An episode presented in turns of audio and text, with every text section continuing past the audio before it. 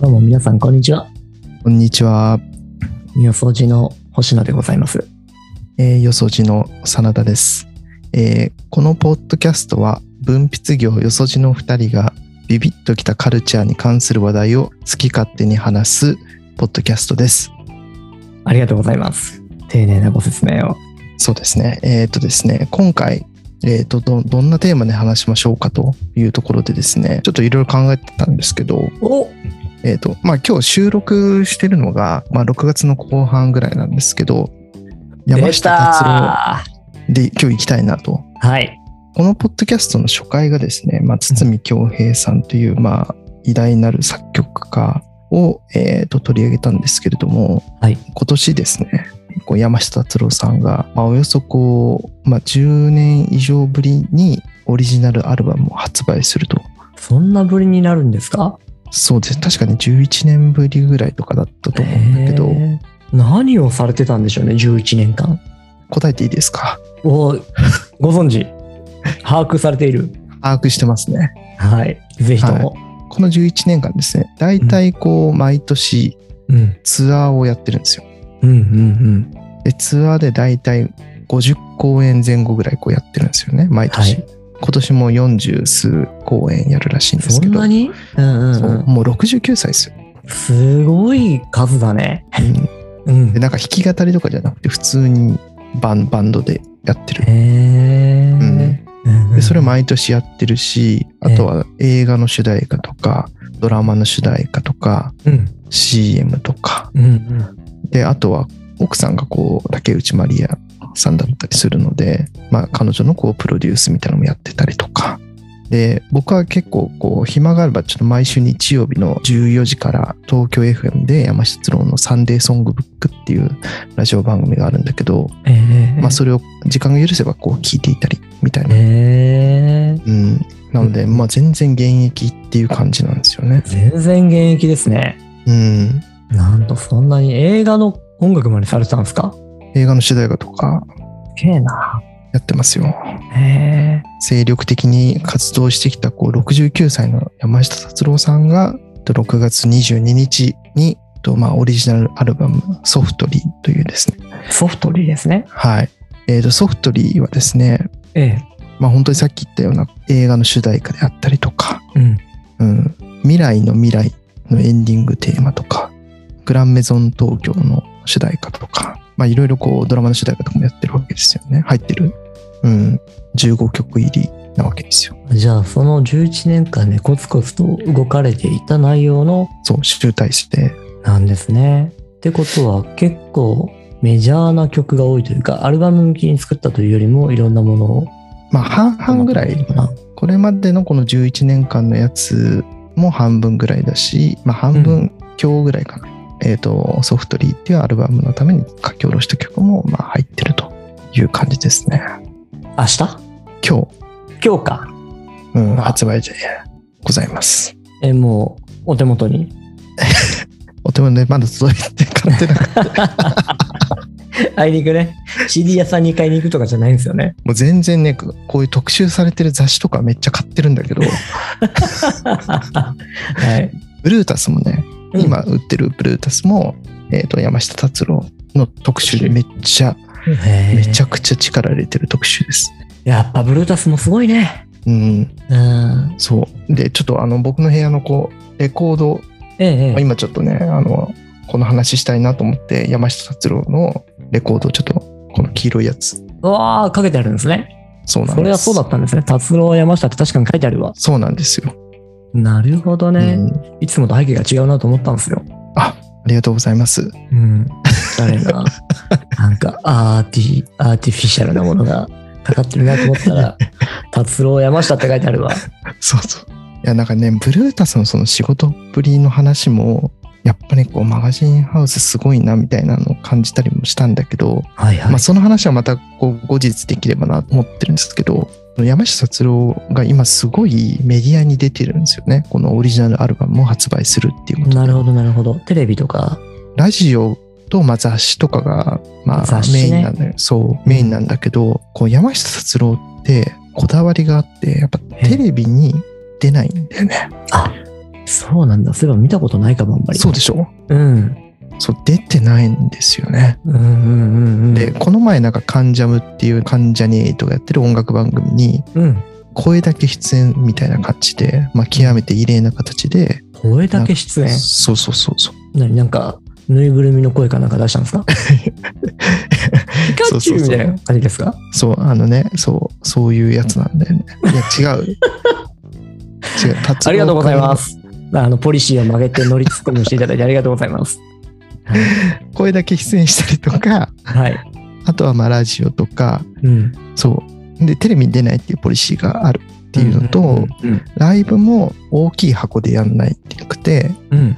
大きくて NHK ホールとか中野サンプラザぐらいで、うん。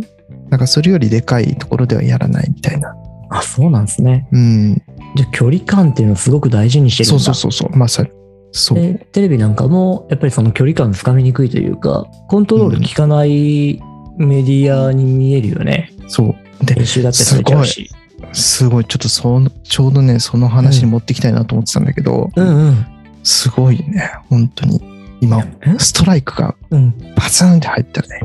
あ俺ねストライク入れるの得意なんですよそうでしょう。もうなんか、ね、 はいキャキャッチャーだったら、うんなんかもう手が痺れて、まあ、体が全身が震えてるぐらいのストレート投げてもらったなと思ってるんだけど、はいありがとうございます今ねアンパイアも打ち震えてると思います コールができないほどの球が飛んだかと思います、そはいアンコントローラブルである とアンコントローラブルメディア is TV であるとう、そうですよ。それで、うんまあ、今もうサブスク全盛じゃないですか。はいはいはいはいでも、この前、そのヤフーニュースですごく載って、すごく賛否両論湧いたんだけど、その山下達郎のこうインタビューで、うんえっと、もうサブスク解禁は一生しないみたいな。うんああうん、サブスク解禁一生しません。なんか表現に携わってない人間が自由に曲をばらまいてその儲けを取っているみたいな趣旨の、まあ、インタビュー記事が載って、だかうんらそれがすごく賛否両論を読んだら、これはまあどっちの気持ちもわかるよね、うん、えー消費者ユーザーからするとさうんうん、ありがてえ話だよねそうそうそう、普段使ってる箱に次々といろんなものが入ってきてくれるっていうのはありがてえし、そこにこの配信を止めてるミュージシャンに対してうん、チってちょっと思っちゃう気持ちもあったりするよねうん。あれもここで聞ければ最高なのにってう思う、ん、でその我々のようなこうリスナーからの視点もあるしうんいろいろこうコメントとか見てるとツイッターとかで、あの若手のミュージシャンがサブスクをきっかけに知ってもらったりとかはいいろんな人に。まあ、なかなかこうマイナーでインディーズな活動をしてる人だとなかなかこう音楽を届ける手段がないけどやっぱサブスクがあるからこそうんそう届けられるメリットがある、だからそういったこうなんかサブスクをそのベテランの山下達郎さんみたいな人がうんサブスク解禁一生しないなんて言うんじゃないみたいな声もあるし、そうだねうんまあ、いろんな意見が出てきてそれがなんかすごく今後のそのうんデジタル配信音楽のあり方みたいなのの、まあ、建設的なこう意見交換があって、まあ、いいんじゃないかなって僕は思ったりもしたんだけれども、うんうんでもさ結局メディアの数勢っていうのは時代とともにあるわけじゃんね、うんで、えー今サブスクがそのさっき真田さんおっしゃったような若手のミュージシャンにとって自分たちの曲を知ってもらえるきっかけになるっていうのは、もちろんある側面だと思うしむしろ今の主流はそっちだよねってサブスク型で、えー聞くよねってみんなでも昔ながらのこの配信手法にこだわっている人っていうのはうんうん自分の影響力めっちゃ強くなかったら無理だよねうん、そうそうそうそうそ。決して手元に届かないううんうんでもそこの影響力に自信を持ってるというか、うんきっと自分の音楽を好きで、好きな人たちはうんうん手を伸ばしてくれるっていうのを分かってるからそれができるっていうのもあるようんね。うんうん、やっぱりそのうん。あごめん、そう、最後の一段がまだあるんで、ちょっと聞いてもらっていいですか、うん、はい、黙って、黙って聞いてもらっていいです かも う口口チャック口チャックで聞きます。ごめんなさい。はい。 嘘ですけど。あの、その時に、その山下さんが選んだメディアっていうのが、テレビ以外だったんだね。雑誌そうとなラジオとうんうんうんうんとかっていう。ここは、ひょっとすると俺の完全想像なんだけどさ、うんまだちゃんと組織じゃなくて人がコントロールハンドルを握ってるっていうチームなのかもしれないね。そうそうそうそうそう。だからさっき星野くんがまあ、自分のその作品とか、うんまあ、自分がメディアに出ることとかうん世の中に発信していくこと伝えていくことっていうのを、まあ、コントローラブルというかっていう話がちょっとあったと思うんだけどはい。山下達郎っていうのは、まあ、本当に今もうレジェンドで神様みたいな存在だけどやっぱり職人なんだと思うんだよねうんうんうんうんで。さっきこうラジオを毎週僕は、まあ、できれば聞いてるっていう話もしたと思うんだけどはい。そのラジオも毎週毎週こう昔の曲を結構掘り返してうん。こう自分の棚から一つかみっていうコーナーでその棚からも自分の、えっと、レコードを持ってきてかけるっていうような結構ラジオ番組なんだけどいいね。それも全部あのマスタリングし直してるのかけるために毎週毎週どどういうこと56曲ぐらいそのままアナログレコードでそのままラジオで流すと、やっぱ音がクオリティが低いはいはいはいはデい。ジタルに対応してないからうん。そのデジタルに耐えうる音にアップデートさせてそれを毎回かけてる待って、アップデートでどっからやるってことだから多分その自分家かなんかで機材でうん。アナログのをこう取ってそれを調整デジタルに頼るよ うに調整加工して流すっていうことをやそうる。いうことか。うんうんなるほどね。あの、音を取り直してるのかと思ったよ。生 から。さすがにそこまではしてないけどでもうんうんその普通にその CD とかデジタルの音源をかけるんじゃなくて今聞聞けうる耐えうる音質にまでアップデートさせてかけるみたいなうーん。そういったことをされてるんだよね。すごいね。うん、だからそこまでやっぱりクオリティコントロールに徹底的な人、なるほどね。うん最近だとそういうことはしないのかな結構、この最近の人たちの中でもそれはやっぱり異例なのかないやでもする人いいるとは思うけどそれを毎週やってるっていうのはそれはね、しかも自分でね、そうそうそうっそていうのはすごいね。う,、うん、なるほど。そうだからやっぱりなんか職人なんだと思うんだよね、うんうんううんん、まあ本当にレジェンドミュージシャンだしこはうい神様みたいな存在で、もう本当に今や結構全世界的にこう知られるようになった人ではあるもののうん。うん。やっぱり一職人でありそのなんか武骨というかこだわりテレビメディアでは出ないとか大きな箱ではやらないみたいな、そういったものをこう徹底しているのもなんかすごく僕としては好感が持てたりして、なるほどね。うんなんかさ、削いでいく部分のこだわりは今見えていたりするんだけどさ、うんうん他にもそのリマスタリングをするような、そういう付け加えていくような、他の人だったらやんないようなこだわりっていうのはどういう部分があるんだろうね。ライブとか行ったことあるいや行ったことなくてちょっと今応募はしてるんだけど受かるかどうかわかんないそっか、未だにそんな、あれか、そうチケット全然取れないな取れないのか。あ、でも、箱がちっちゃいっていうのもあるなあるのかもしれないね。うんそうそうそうそうえーちょっと行ってみたくなるね。そうするうと、んそのライブには、一体どんなこだわりが詰め込まれているんだろうっていうのは体験してみたい。そうえー、なんかいいですね。やっぱりこういうところを聞いておくと、おそらく本日午後のどこかで届くであろう、はい、アルバムのね。うん、まあ本当にその配信してないので、聞くには CD か、まあ、レコードとかカセットでも出てるんだけど、カセットで出てるんだ。そう。3つの携帯で出てるのかな ?CD、レコード、カセッ売れるってことだよね。ト。だからこれが、そう、どこまで売れるのかっていうのがすごく楽しみだなと。誰カセットむちゃくちゃ昔のトラックを運転してるうんちゃんとかですかいや、今あれを、カセットを結構リバイバルしてるの。そうなの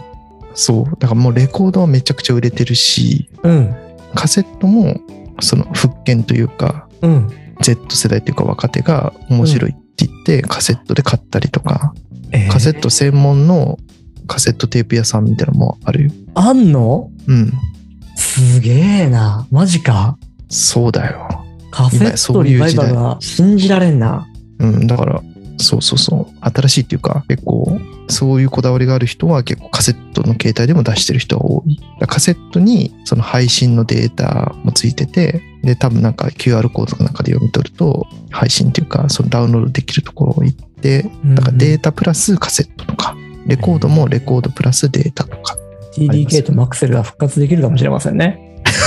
もうやってないんじゃないテープテープ事業ほとんど やってないと思うよ。やってないよね、きっとね。あ、そそうですよ。う。でもさ、うんこう表現できる音の音域とか、うん。その表現の幅っていうのは、やっぱすごく狭まっちゃうわけでしょあ、カセットとか。カセットだと。